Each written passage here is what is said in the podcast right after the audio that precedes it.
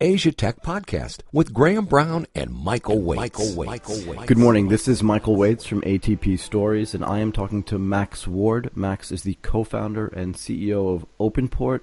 OpenPort, I believe, digital logis- logistics for Asia. We'll get to that in a bit, but first, um, I just want to say good morning. How are you, Max? Yeah, doing well. Uh, just got to uh, Philippines. Good to speak to you. Yeah. So tell me, why are you in the Philippines? You were saying earlier something about your development. Is, is all of your development based in Cebu?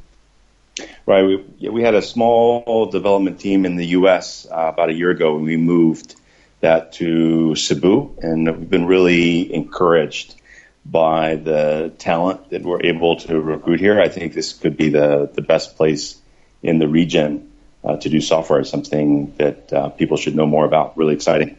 So how and so how did you find out about it? It's this interesting to me, right? In that, you know, I've been living in Asia for almost thirty years, and Cebu was really only a vacation destination for the longest period of time. And then one of my friends, this guy named Boe Guy, moved to Cebu, and he just introduced it to me as like this amazing place for software development. So what happened there?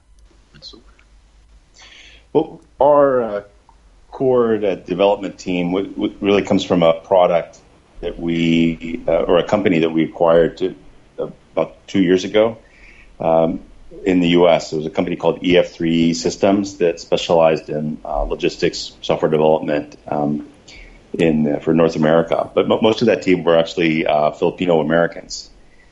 So we looked at scaling the organization and knowing that our market focus was Asia Pacific, we wanted to do as much as possible closest to our customers.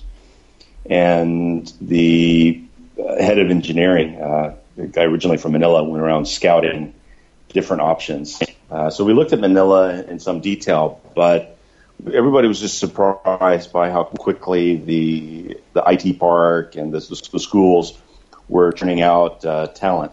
Uh, I guess especially if you're looking at people with, with limited experience. If you really won't want team leaders, which we already had to a certain extent, uh, it might be harder to find the, the, the talent experience that a larger startup would need. But uh, you know, we said we looked at cost, looked at the available talent pool, and also quality of life uh, versus Manila. And now, as we get more into even some leading edge uh, topics like blockchain, uh, we're just consistently encouraged by the uh, ability to, to find what we need in, in the Philippines market, including in, in Cebu.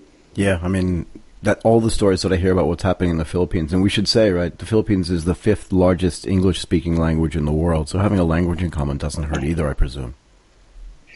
It's a big help, and you know, I, I just flew into Cebu from after a week in India, and uh, you know we do some technology work in India. A lot of our business is there, but you know if you want my my opinion, it's just and a little bit easier to, to communicate uh, in, in, the Philippines market uh, around the, the, topics that we work with. So, I, and now we're looking at uh, Philippines as a core market for our business.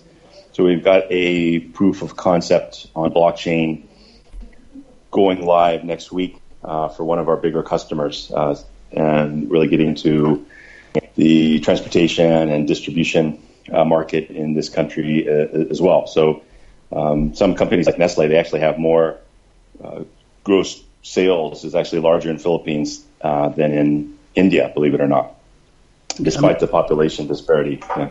yeah, I mean, to a certain extent, it makes it makes a certain amount of sense, right? It just depends how long, and not only, but I guess it's dependent at some level on how long they've been, you know, building and marketing their brands and stuff and their products in each one of those countries. I mean, over time, India will get much bigger, but maybe today the Philippines is just not even close, right? It's just so much larger. Interesting, though. I don't think most people would have guessed that. Yeah. Yeah. Uh, so for Nestle Philippines, 2.5 billion uh, U.S. a year total sales. India about 1.5 billion, with less than tenth the population. So, uh, so a lot of uh, you know, part of that is the history of the brand and how, but I think it's really even more around the, the retail industry itself and how how people purchase uh, food products, uh, where they go and how they buy them. Uh, India is this amazing conglomeration of almost different eras of the global uh, economy, from you know leading edge Silicon Valley to something that would fit you know better in like medieval Europe, and it's all happening in the same country. Yeah. Uh, so it's hard to it's hard to paint India with uh, a wide brush. It's kind of every every state as a country is incredibly diverse. Um, but you know, certainly when, when we look at you know markets to markets, we as OpenPort, uh, we're actually pretty keen to understand how our customers move those goods from point of distribution to point of sale, and how consumers uh, interact with those with those brands. Uh, that kind of takes me into the real reason to start the company. It was a couple of years ago. Was the discussions I was having with uh, fast moving consumer goods giants and their challenges distributing goods to literally billions of consumers in emerging markets. So yeah, so let's let's talk about that as well, right? I mean, logistics is something. So you see a lot of logistics companies starting up in in, in Asia, right? I mean, I can I could probably name five of them off the top of my head, but a lot of the people that are starting them really just woke up one day, saw a market gap, and said, "I need to fill this market gap because it's very large." And one of the sort of pain points for most, as you say, whether it's FMCG, um, even offline retail, but online retail for sure is once somebody orders something, how do I get it to them, right? And that sort of last mile logistics is difficult, but also more sort of well known logistics, getting something from a port to a warehouse is still, you know, not a necessarily super optimized business in the region. But this is not something that you just started looking at a few years ago. right? yeah. In other words, my point was a lot of the entrepreneurs that enter this space are I would say less experienced, but they see the market gap as well. But this is not the first time you've been in this market, right? Right. So, just to introduce my background a bit to you, I I was you know I got an you know, international uh, MBA uh, early on, and actually went into technology right after that, and spent a little bit of time in Silicon Valley, and I worked in a couple of startups in the really what what was happening then in Silicon Valley is uh, very similar to what's happening with with blockchain now, in my view. It was just an amazing enthusiasm and a lot of business models popping up left and right. So, but I got that startup tech thing in my in my blood, so to speak. And then I went into the logistics industry and uh, looking at software products and supply chain visibility tools, and and then converted from a software product side into sales, direct sales for the logistics industry, selling to multinationals. Um, actually, in Asia about 12 years ago, starting okay. off with DHL that's kind of a different path. Most uh, logistics sales guys don't have that uh, technology background. Yeah, so, so it's super so, powerful though. I mean, I'm sorry to interrupt you, but that's a super yeah. powerful sort of differentiating factor, and that was one of the reasons why I wanted you to bring it up because most people will sort of approach it from just one direction, but you have both sides of this. I, I know the way this works because I kind of did it in my career as well. You get to a certain point and you're competing with people – like you just have other tools and skill sets that they can't develop because you've been working on those for five or six years or longer. And now you go into sales for logistics, you build that, and then the ability to build a tech company around blockchain that handles logistics. It's just, it, almost feels like they're outgunned in a way. But I'll, I'll let you say that. But I, I, just thought that that was really interesting from a career perspective. Well, yeah, that's myself. I mean, I, I think that the, the the younger guys that are coming up and, and, and doing things in the in the van space or right. single market single market doing things similar to what we're doing. Uh, you know, I I have nothing but the greatest respect for all of them, especially the ones that are that are really getting great traction and, and, and raising tons of money. So what, what we looked at it was really the the needs of the customers that I knew, which were larger shippers. Uh, I would say probably the world's largest, really and in order to face off to them and really get into the global HQs and integrate with their back end systems, which we're doing now, uh, we I, I, felt we really needed to be a multi-market operator. And so what I really saw, having been a, a, a regional guy at Asia Pacific level for a long time, uh, was the regional opportunity as opposed to the Indonesia opportunity or the right. China opportunity or the Philippines opportunity. And I, so I think every uh, early investor uh, challenged me. Very, every advisor, everyone told me, "Do not do this, Max. Don't spread yourself too thin." I said, "Yeah, but we, we got to get this into the DNA of the company from the beginning. Uh, that, and we've got to build like our minimum, our minimum viable product needs to be a Asia Pac minimum viable product, and Chinese, Pakistani, Filipino, Indonesian truckers all working on a similar core. And a lot of people said that will not work, it's too different. So I don't want to say it wasn't challenging, uh, and it, it, certainly took effort, time, capital, but we have built that and demonstrated that now. So the discussion that, that we try to have, and we're, we're having frequently now with uh, multinational uh, corporate shippers and their supply chain departments, is that whatever we do in one country, we can extend very easily uh, to another. So we integrate with SAP here, Oracle there. We, we, we, can leverage that. We can leverage their knowledge about their business and then give them the type of detailed delivery information that they want from any trucker in any of these markets. And then that, that's a compelling story. Now we put it on on blockchain, gets even better. But that's that, that's really how I, I, looked at it, and it's, it's something like I, I really have a, a passion for fusing technology and logistics, and also for uh, the region. Actually, I, I, love the region. I like all the countries, and uh, it's tough to hop around as I do.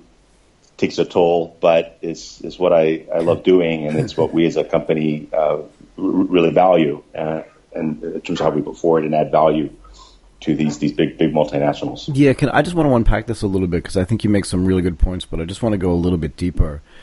You basically what you're building is you're building. It sounds to me, and again, tell me if I'm wrong, right? But you're. It sounds like you're building an enterprise tech business, but doing it as a startup, and that's a that's a rarity, I think, right? So most people, like you say, they just want to solve the Jakarta problem for last mile delivery, and they start there, or they want to start, you know, Ninja Van. I can say the names; you don't have to, but like, yeah. you know, I want to solve this sort of delivery thing in Hong Kong where there are extra trucks and you know people want to move their piano from their house to their mother's house, little things like that. When you're just saying, look.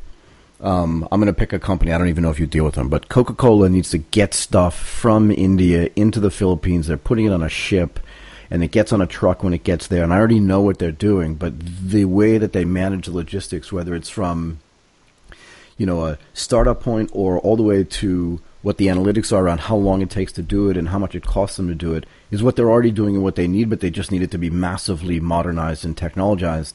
And that to me sounds like more like what you're doing rather than trying to solve an individual problem is is that right. is that fair? In other words, you, it sounds to me like you're trying to modernize the enterprise's ability to deal with logistics, starting in Asia, because I guess mm-hmm. you, you love the Asian opportunity, which we can talk about too. But as opposed to solving a you know a smaller problem of, you know, I can't do one hour delivery in Bangkok.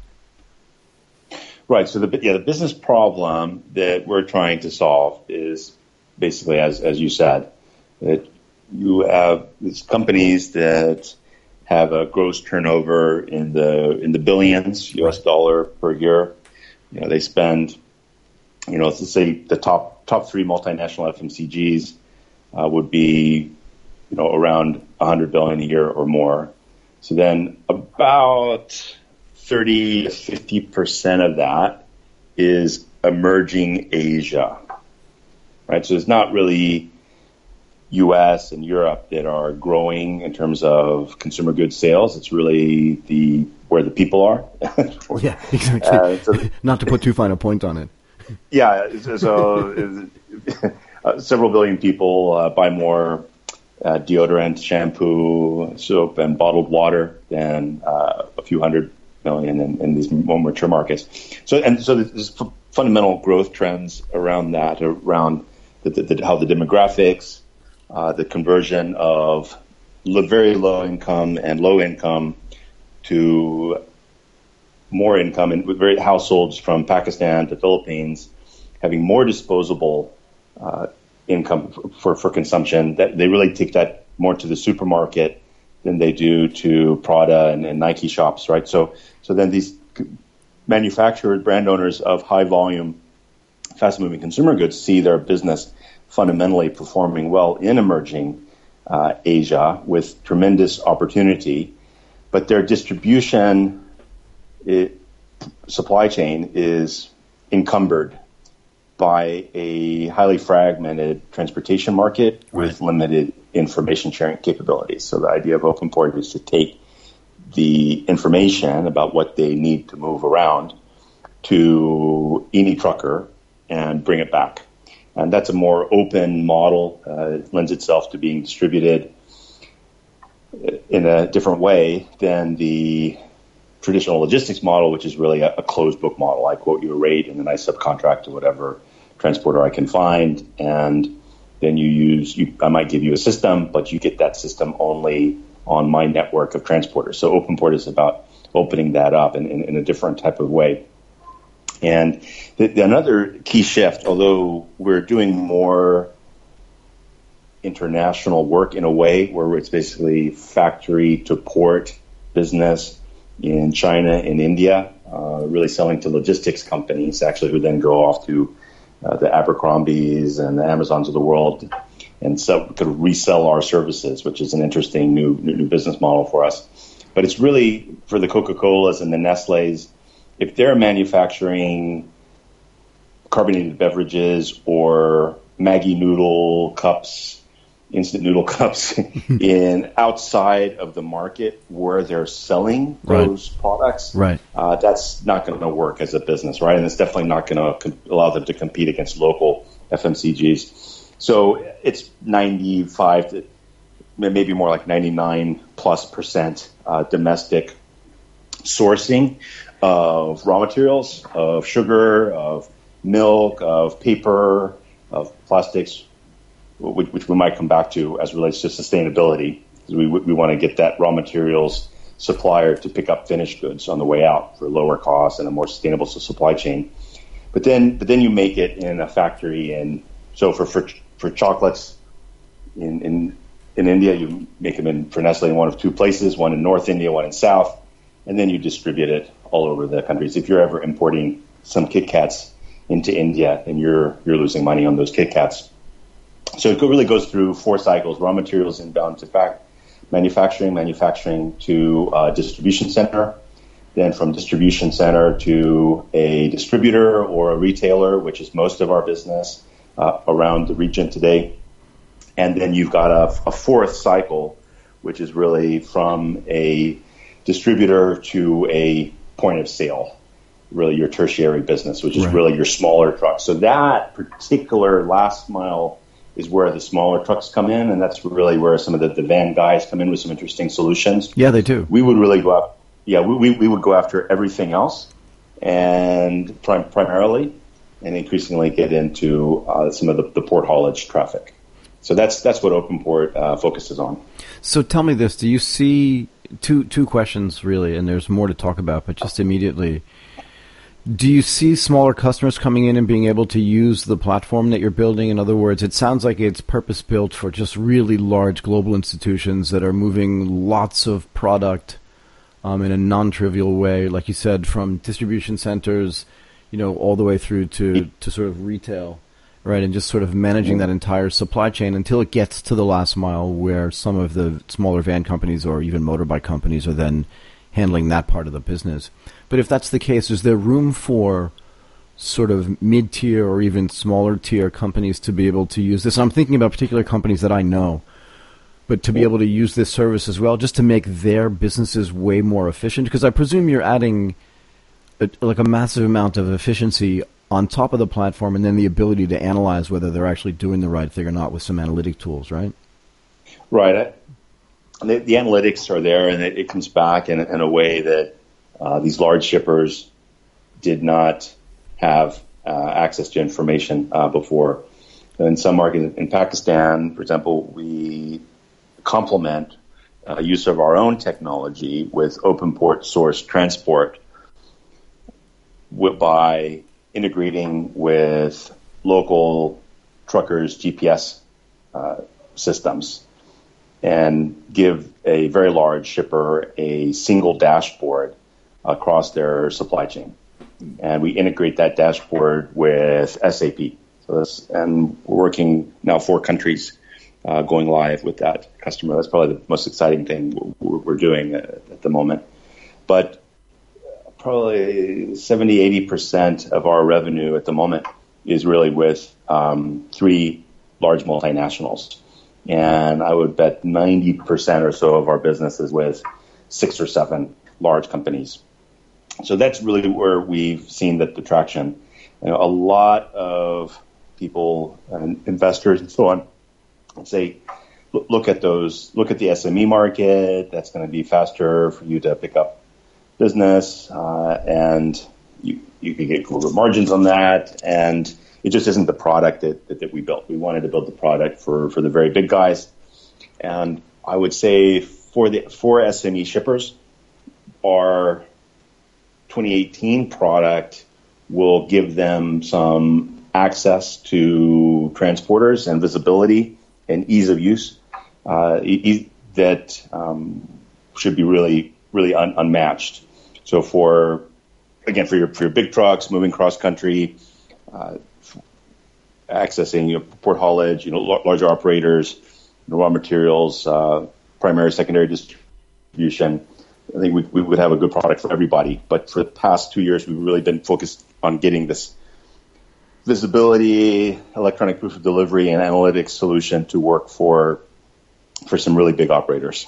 Right. So your customers are actually the you keep saying trucking, but these are the hauling companies, right? So you don't do you work directly with the FMC, FMCG teams, or do you work directly with the haulers themselves, the truckers, the trucking yeah. company themselves, or both? You sit in between them. We sit in between. Uh, that's our model: is to be a friendly digital intermediary, making life better for both sides. I'd say we're probably 60% selling into the multinational shipper and 40% or so into selling the, to the truckers. Now, as our network with the shippers grows and our technology improves, including how we facilitate the payment settlement process to the trucker. Right. The I, I would in the beginning I used to say talking to a trucker was kind of selling them over a cup of coffee. Now I think I got them in, in a minute or less. So because with, with, with the, new, the, new, stuff that's coming out. Say it again. Well, yeah, because, because our, our payment cycle is is really improving. You got to understand that there's a real pain in this very large industry around the cash flow. we started off looking at the visibility problem, but it's really the, the, the cash flow which is incredibly encumbered uh, across Asia. Why and why is that? Partic- well, particularly, it's not so much a problem in in Hong Kong or, or the Singapore's region, where you pick up something, you deliver it, you get a proof of delivery record right. back the next day. But when you're moving cargo across India or across China, then it can take weeks. And as your supply chain grows, you're getting some documents back on time, some documents late, some documents aren't received. And these are the documents that are required not just to pay the truckers, but to really receive payment from retail and distributor customers. So when you talk about you know, Nestle having two and a half billion gross turnover in Philippines, a significant percentage of that payment is delayed, disputed, or even doesn't take place because of problems in the paper proof of delivery process. So that's the stuff so, you're putting on the blockchain.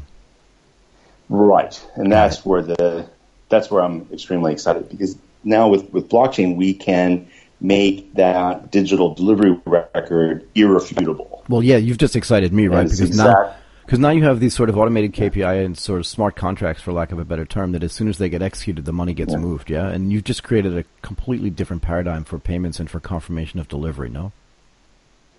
That is correct. So I think this is going to be completely revolutionary, and the, the reaction just over the past couple of weeks from shippers and, and truckers has been really encouraging. So we're, we're really getting into the core of the business problem. There, there is a lack of visibility to shipments at the enterprise logistics level and you know, domestic Indonesia, domestic India, across across the region. Uh, people think that just because you're spending millions on transport, that you would have the same visibility that you have if you're a consumer shipping with DHL. It's not yeah, the you case. Don't. Yeah, you don't though. Yeah. and the So- numbers so are so much bigger, so it just means any a small error is magnified. Yeah. Yeah. So how big is that business problem? Well, it's a sizable business problem that people don't know where the stuff is, but uh, ultimately, you know, getting them to pay for that if, if they're a shampoo manufacturer could be tricky. So when we started bundling that in the transportation service, Uh, and that certainly allowed us to grow our, our business more more quickly. But it was companies like P and G, I remember, and others that came back to us and said, you know, Max, this is interesting on this visibility stuff, but can you make this proof of delivery more detailed? Right. And because we ultimately we want a digital document that we can put in front of our distributor when there's a dispute. And we want to, you know, get a digital signature from them. We're open to ideas on how we can incorporate this digital process into our distribution supply chain. And if you can help us to solve that problem, that's so much bigger than even saving us 10% on the trucking. Yeah. Yeah. So because Yeah. this this brings up a completely and, and I don't think people understand this even by the name, right? So OpenPort sounds Mm. like someone that, which is why I asked the question. It's going to sit between the people that are shipping the product, which you're going to call the shippers, and the haulers, which is going to be the trucking companies, and that's great and that's a big business, right? But Yeah. what if you're solving this digital signature problem, but also this brings up two other concepts that you haven't mentioned, right? Fraud and counterfeiting, right? So you, like you said, if I order something from an online retailer and DHL is shipping it to me, I kind of know where that product is at all times, and when it finally gets to me, I know I'm getting what I ordered. I'd say ninety something percent of the time. But Sure. the supply chain, I think, if my research is right, is riddled with fraud and counterfeit to the extent that you know you mentioned shampoo. It's just stuck in my head, but that means that even the shampoo that gets shipped to a supermarket may not be the shampoo that was originally shipped along the way because there's no way to track it once it leaves a factory. So if you oh, can fix yeah, I mean, that, counterfeiting in yeah, yeah. I Go- no, go ahead. counterfeiting in, in in in fast moving consumer goods is kind of an interesting topic because people you would not think No. that someone would someone would go to the effort to manufacture uh, counterfeit shampoo and inject it into a retail supply chain, but it happens. but they do. and but they, they, they do. So do. so what you really want to know is is so was was this 150,000 US dollars of shampoo or the 260,000 US dollars uh, local currency equivalent worth of, of chocolates was it confirmed received at this retail location by the company that ordered it did they get all of it for our wine customer in Shanghai if they had a 10 case order of wine for a restaurant in Shanghai, and one case was Lafite, and nine cases were Yellowtail. Hmm. Driver picks up 10 cases. One case got dropped in the delivery cycle.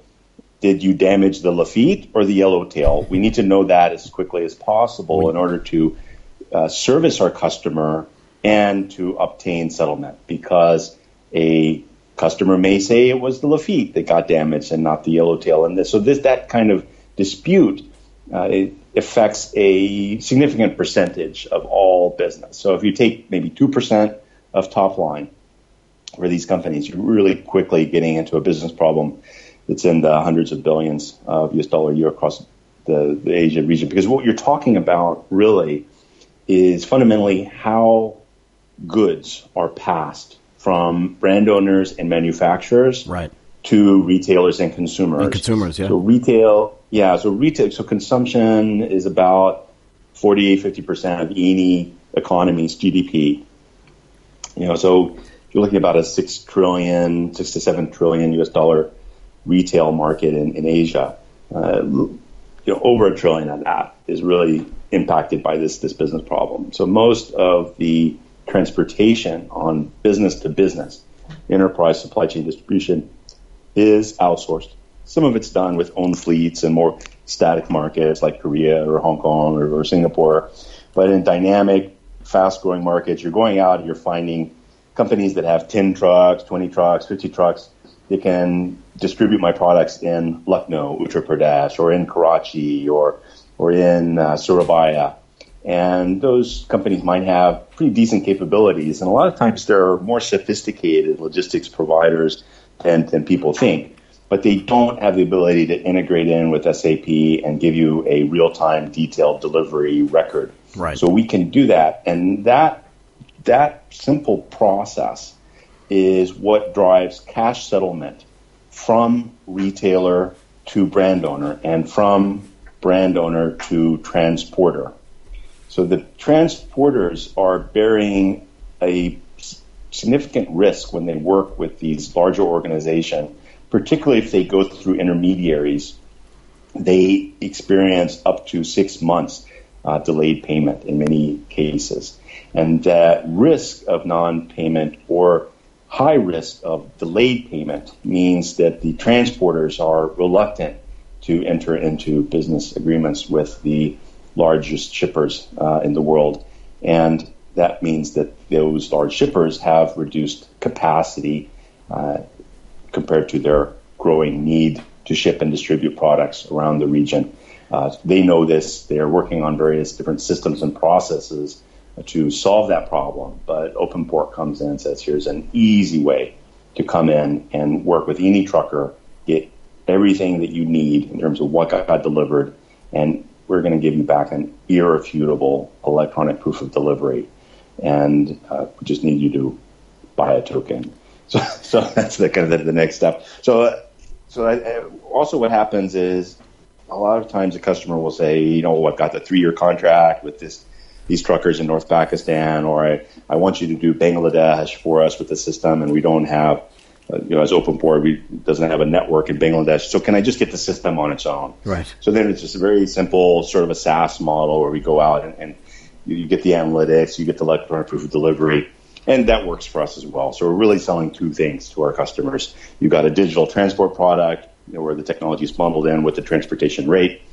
Uh, we help the transporter to get paid faster they're able, therefore, we're able to be cost competitive as we come in and, submit our offer. And then you've got a, a digital solution that scales across multiple countries uh, very quickly. So, can I ask you this? What have you seen? I mean, there must be multiple reactions, right? But when you go to the the haulers and say we can get a digital proof of delivery and, and receipt, and then we can what is it? Sort of minimize the payment time and also minimize your payment, your ability to receive payment risk. Like they must love that yeah. part of the product, no?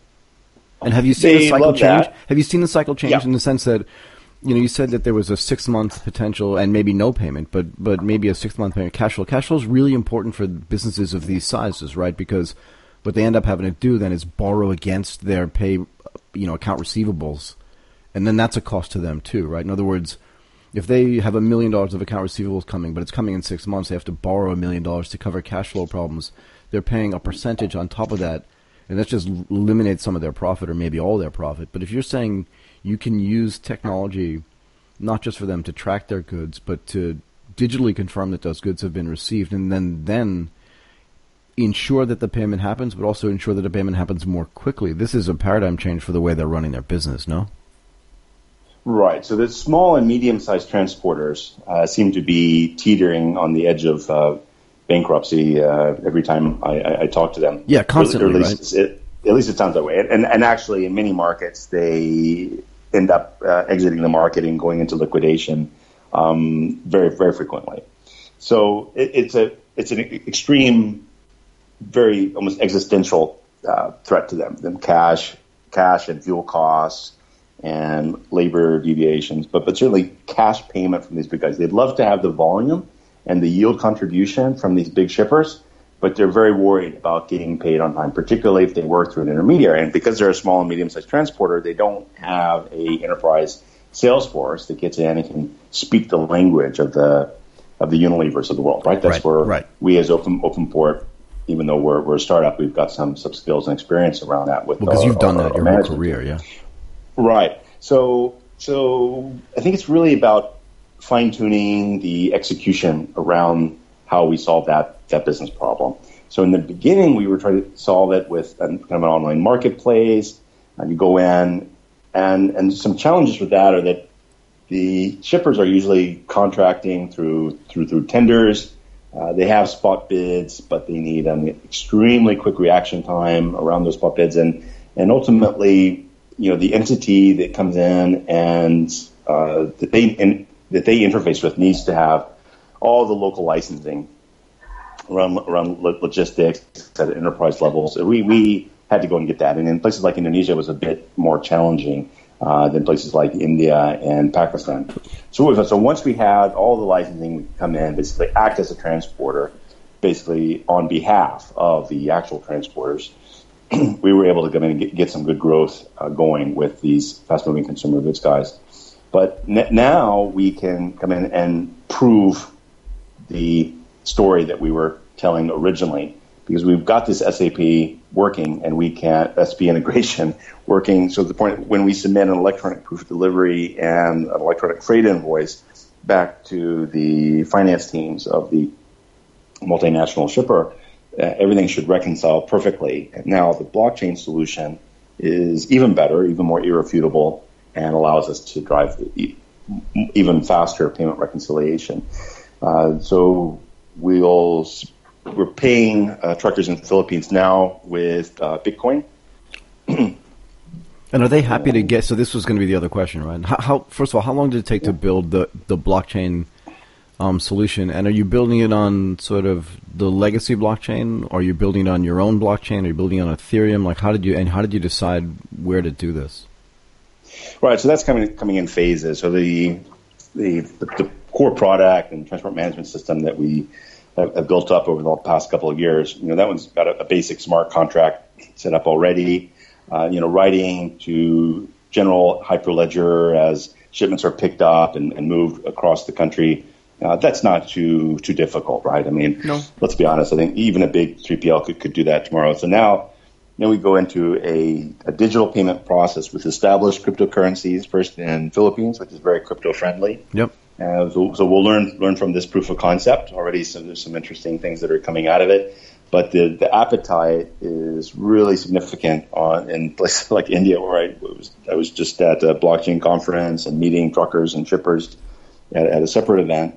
And there, there's so much enthusiasm for this. So we're just racing to get this up and running and, and ready in for, for the for the Indian market, and then extend it really country by country uh, Q, Q1. So what's so the? Re- I would say it's, it's different phases. Yeah, yeah, but what's the reaction? Sorry, because there's so much volatility. Like if you pay somebody in dollars versus pesos, let's just use the Philippines as an example, right? I haven't looked at the FX charts recently, but I don't get the sense that there's as much volatility in the peso USD market as there is in the Bitcoin market, right? Whether it's Bitcoin right. to, to other tokens or just Bitcoin itself to US dollars. So are the mm. truckers that you're paying in Bitcoins, which is awesome as far as I'm concerned, or do they understand the volatility trade into which they're entering, and are they okay with it as well? Yeah. So there's two types of users on the transporter side. The first one would be the management of the transportation company, somebody that owns say 50 trucks in outside Manila and wants to work with Nestle, right? Yep. Then you've got the actual truck driver, right? Right, the person so, sitting in the vehicle actually doing the driving. Yes. Yeah. And these those two entities may be you know, I guess disparate, you know, yeah, could be somewhat dis- disconnected. In fact, when you get into South Asia, they're almost certain to be separate uh, economic actors. Right. Basically, meaning that that the transporter transportation company they have their own assets, they have their own drivers, but to get competitive rates, they're going out into the market and getting whatever is available, uh, you know, through legacy manual freight brokers, and they're getting people that really own one or two heavy trucks, and getting those guys to use our technology has been a challenge because you don't know who they are. They're just appearing, you know, maybe six hours before a booking right. is is confirmed and there's not a lot of time to train them on how to use an app. They're all over the country.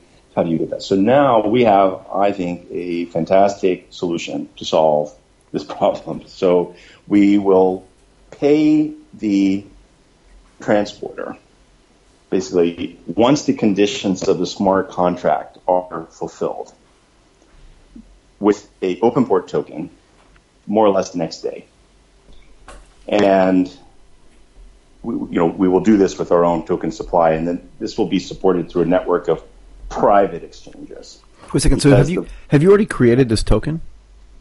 Uh, no, we're building the, the, the token now. So, so, does that mean you're doing an ICO as well around the token tokenization of this business?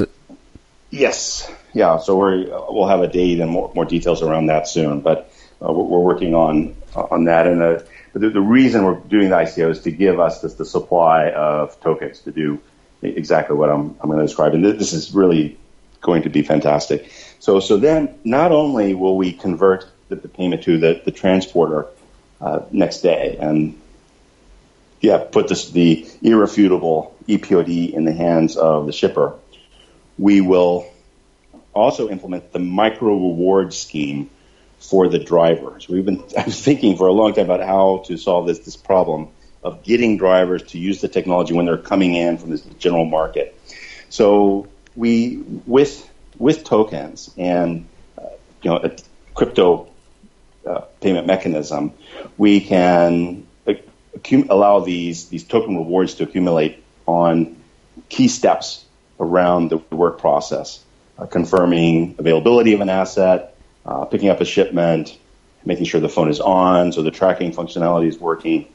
Uh, a larger reward for a electronic proof of delivery, a larger reward for utilizing the system correctly to identify reconciliation on a damaged item, uh, you know, the Lafite versus Yellowtail example, for example, uh, confirming delivery and making sure that they're available for the next movement.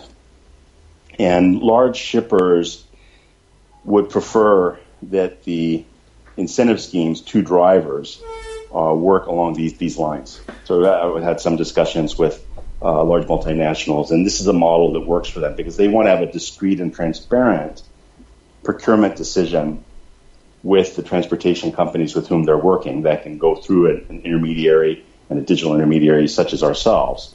But they don't want extra payments and extra activity running around in, in the in the economy. But a uh, a token reward system really works for all parties, and it uh, simply allows the, the ecosystem to work in, in a better way. So, with this model, I think we can really solve all the big business problems in the ecosystem and solve them in a pretty unique way.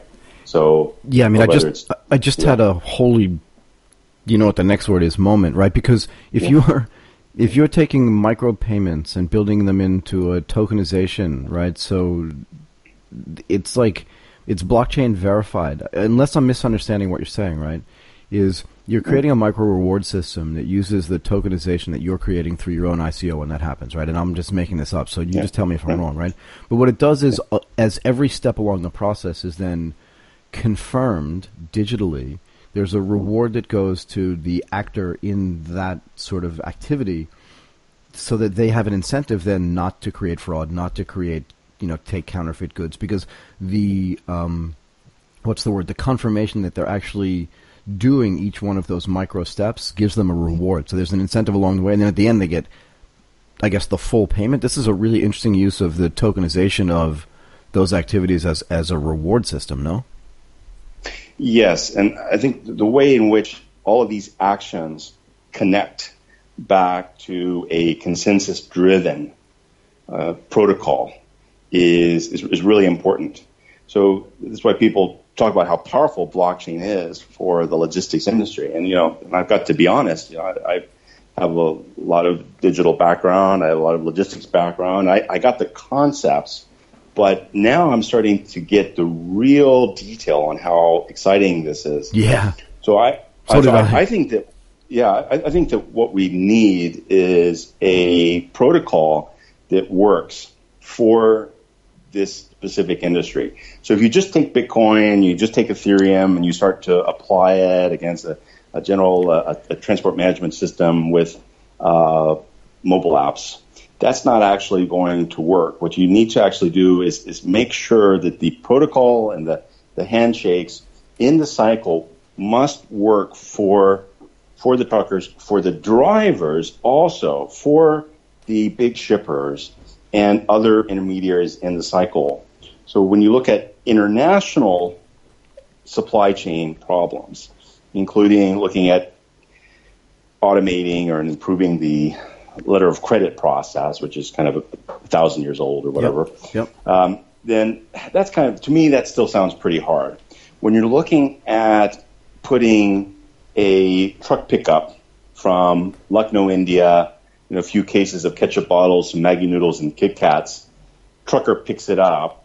Driver might be a different entity, but we can identify and control and track that. They deliver to a distributor. Distributor confirms receipt.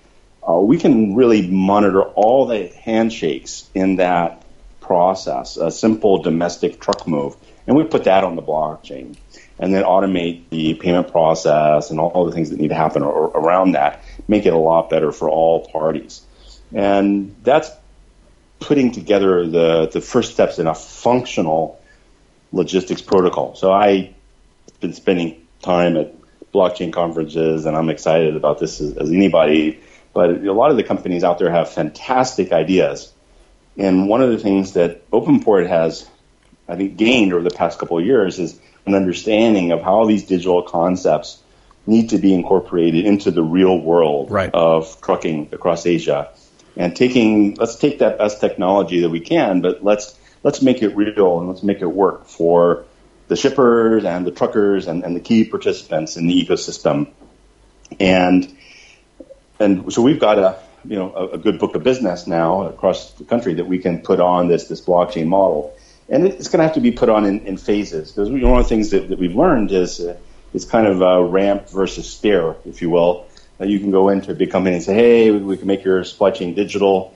You know, realistically, making everything digital to, on Wednesday uh, isn't the right way to no. do it. We might want to run a lot of things or maybe everything in parallel. And when people are ready to get rid of the Excel spreadsheets and the emails at 2 a.m. with the bookings and the scan copy and the, the scan copies and uh, uh, then you, you, well you've got a system then it just goes away. Uh, so running running in parallel is, is, a good way to work with large enterprise supply chains and accommodate just make everybody happy or as close to it as, as you can. And what do so you that's, call that's you our say, model. You yeah. call that ramp versus what versus stair. So you know, stair, yeah, that's just it. kind of a, yep, no, a term we, we came up with. But uh, yeah, like just, let's make it easy for our customers and let's just improve things over time. And I think the opportunities. Then you're looking at you, you've got an enterprise which is trading, you know, one to two or or more billion U.S. dollars a year in a particular market. That's part of a, a company that's maybe selling over 10 billion a year across Asia. And then we can come in and say, we're going to take a couple percent out of that and bring that to your bottom line much faster. That's not going to be in DSO or accounts receivable or, or disputes because you're going to be able to come back and say you've got an irrefutable POD, and we're going to make your logistics a little bit more efficient. You know, we can't save you 50% of your trucking costs, but we can save you maybe 5, 10%, and improve your utilization of inventory and customer service, how, how you're able to, to just the basics, you know, know where your stuff are, is, and and that's that's going to be valuable for you as well. And then that's the story that we take to big multinational shippers. And for the truckers, we basically say, this is how we're going to make sure you get paid you get very paid. quickly. Yeah. You get paid. And now we, we pretty much got them at hello there. And then right. say, well, but we got these market hired drivers we're using. They're not going to be able to use technology. And now let me tell you about how we're going to make life wonderful for this guy who owns two trucks. Two trucks, right? Because that guy's been str- Yeah. not struggling, but boy, he's been running around like crazy for years. Yeah, this is this is an, an amazing thing. So, in particularly in South Asia, really China, Indonesia, Philippines, also in South Asia, this is the way small communities and families uh, augment their income. Is they have they they'll save up money and then they'll buy a, big truck. truck. Yep. And these- these are the really colorful trucks actually you see on the road sometimes in India and, and Yep. Pakistan. And Thailand, painted and the yeah, and Thailand too. So the reason that they have invested so much, you know, more, more than I never saw a, a amazing looking truck like that in the states, right? You know, Nope. the U.S. U.S. trucks look pretty boring compared to your South Asia trucks, but they're investing so much effort in the graphical design and the imagery and making these trucks look amazing. Th- This is the livelihood for a small household, and Yeah. sometimes it's a group of households in a in a in a village or in a community. So then now you they just need to get a smartphone. Now, two years ago, everybody thought I was crazy. Absolutely, they say you are off your rocker Max to think that truckers and Malays and Indonesia are going to get smartphones. Now everybody's like, okay, truckers are going to have a smartphone. but see, so, you, I mean, you are crazy, but you weren't wrong, right? Yeah, I, I was wrong, but you, you see that trend, and it's just getting easier. So, so do they always have a high quality smartphone, Android with yes. data connection? Yes. No, they don't. So we're going to give them the encouragement to have that, and with the micro reward system. And this, you know, we were. At, I was at a uh, conference I just came from in uh, Vizag, first time in Vizag, Eastern India, uh, put together by the government of Andhra Pradesh, and they had blockchain experts flowing in from all over the world to support this. And Andhra Pradesh is putting local real estate deeds on the blockchain. They are doing moving to cashless payments left and right, and they're they got their pharma industry they're building up. They'll be blockchain related, so they love this stuff, and then the government's getting behind it. So you've got really a method of rewarding the small owner operators for participating in a relatively complex uh, supply chain ecosystem and doing something that is critical to allowing that ecosystem to work properly, which is confirming exactly what they delivered. Right. Not, you know, not it's not not rocket science no. in terms of the, the the business goals here. You got to confirm what confirm exactly what you delivered. Was it the right stuff? And confirm that as soon as possible so that everything else the payment, the settlement, the customer service, the reconciliation cannot be held up for weeks like it is now. Right. And and that that's a big deal. So that that's what we're just completely focused on. Yeah, yeah. I mean, I don't I don't even know what to say after that. so can I ask you this? So you you did raise some money, right? I mean, I noticed that there was an entry for OpenPort on Crunchbase. Was that I I don't remember exactly when that yeah, was. I mean, I can no, look we, at it really uh, quickly, but we, we, have raised uh, you know, several million uh, U.S. dollars. So that was really our our A uh, funding. So we had some seed, and we had uh, uh, Gabriel Fong, who was was big behind GoGoVan. Uh, he's helped us in, in, a, in many ways. Who he was that? the first who, non. Sorry, who was that? I was getting uh, uh, Gabriel Fong. Yep. So, yeah, he was chairman of, of GoGoVan for a while, and, and he he's been very helpful. We've had uh, three funds uh, come in and, and help us out along the way. And you know, now we're looking at, at the ICO path, and that opens up a lot of, of opportunities. So what I want to do is I want to really, really scale this company uh, big time and really look at building the first functional protocol for the logistics industry. And getting adoption on technology means you have to be almost have a, a, religious type. I was going to say of, religious of, fervor is the is the is yeah. the, the words that came into my mind before you said it. By yeah. the way. Yeah, yeah, yeah. Religious. Uh, for uh, there was one guy, uh, CEO of, of, a company, was talking to me about zealotry. So if, if, you're, if zealotry, if it's zealotry around real significant business problems and, and constantly trying to solve those business problems on cash flow, then then that's pretty good. That's that's the right type of enthusiasm that you need to have. And so that means that we got to take people that know logistics, and we got to they will they're hardwired to sell the way they've been selling, you know, for 10, 15 years, right? So we, there's an interesting talent pool that we've got to go after. These 30, 35. I mean, that doesn't mean that somebody that's 45 can't be a great contributor for us, or somebody that's 26 can't be a great contributor for us because we that that does happen. Yep. But there's a particular type of skill set, and I think I don't think it doesn't matter what country they're from, and, and we're, we're, so big now into diversity in our in our values, and and now I've been kind of running a, a company for a while. I get why a lot of this stuff people talk about is really key. so yeah, know, it matters.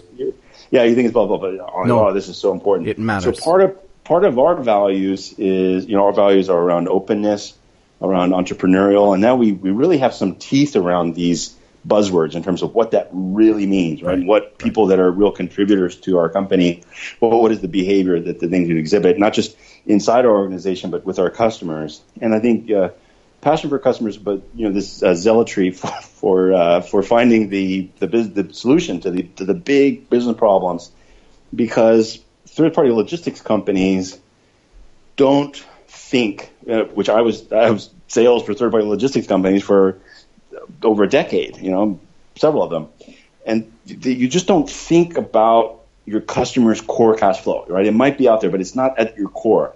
So for Open, we've got to go in and say, no, how do we improve your cash flow from your retail and distributor customers to you and speed up that cash flow to the transporter at the same time that we give you great visibility and an irrefutable record of what got picked up and delivered uh, with superior analytics and all that. And, and so then we've got to, people have to change their behavior and they, they've got to really come in and just keep coming back. And, you know, Six Sigma and Lean are, are great models around this and you just keep asking why, keep asking why. And so, so th- these are some of the things that are tough to do, but we, uh, I think we just got to make the, the best product and then put the best service around it. And, and then, uh, and that, that's what business is, is all about.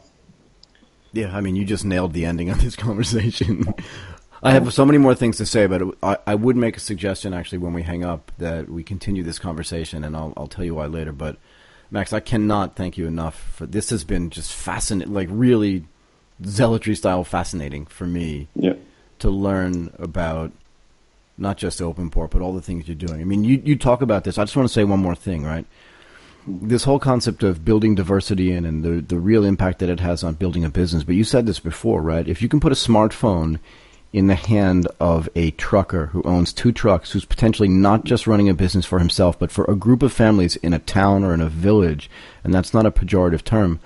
But you, if you also can impact their cash flow, not just the cash flow of the 3PLs, but down at the lower level of the actual trucker, what you've then basically done is given the opportunity for his daughter I know it sounds like far fetched, but I believe this for his daughter to get a better education, to become like a you know computer programmer, and then to change like the whole cycle of that village and that family and that accumulation of families' lives, and that's amazing. On top of all of the business processes, you know, and the use of the blockchain to make that entire process for the FMCGs, for the shippers, and for the truckers better, like that, it drops down into like a real amazing change for the last part of that, which is the truckers that are actually doing this. And and yeah, that that's amazing. Sorry.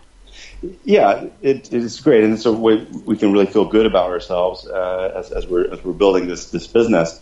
Uh, I think when you talk about taking out intermediaries and bringing in transparency uh, between the, the real actors, guys that are really operating the, the, the delivery process, and the company that really needs that service, uh, that's exactly the, the ultimate value that right. you're delivering. Uh, so sometimes you, you step away from the from the buzzwords into what that really means, and, and that's that's powerful and, and, exciting. And I, I am a believer in that. And, and then the other thing I'm a, a believer in is, is in that that, that regional uh, approach. So so we've got the, the Pakistanis and the Indians in our company working together uh, very well across borders. Right, right, with right. The, with the, with the Filipinos and the China, yep. some Chinese guys and the Hong Kong guys, and and uh, I've been in Hong Kong for so long. Quite frankly, Hong Kong and, and mainland China people don't work well enough together, but they do in in, this, in our company, and uh, and then you got Indonesia, you know, Malaysia. So you know, we just you know frame our our the way of working and our our uh, values and approach around solving those things and getting everybody on the same team, and that's that, that's a good thing. That's something we can feel good about uh, as, as well. Okay. So.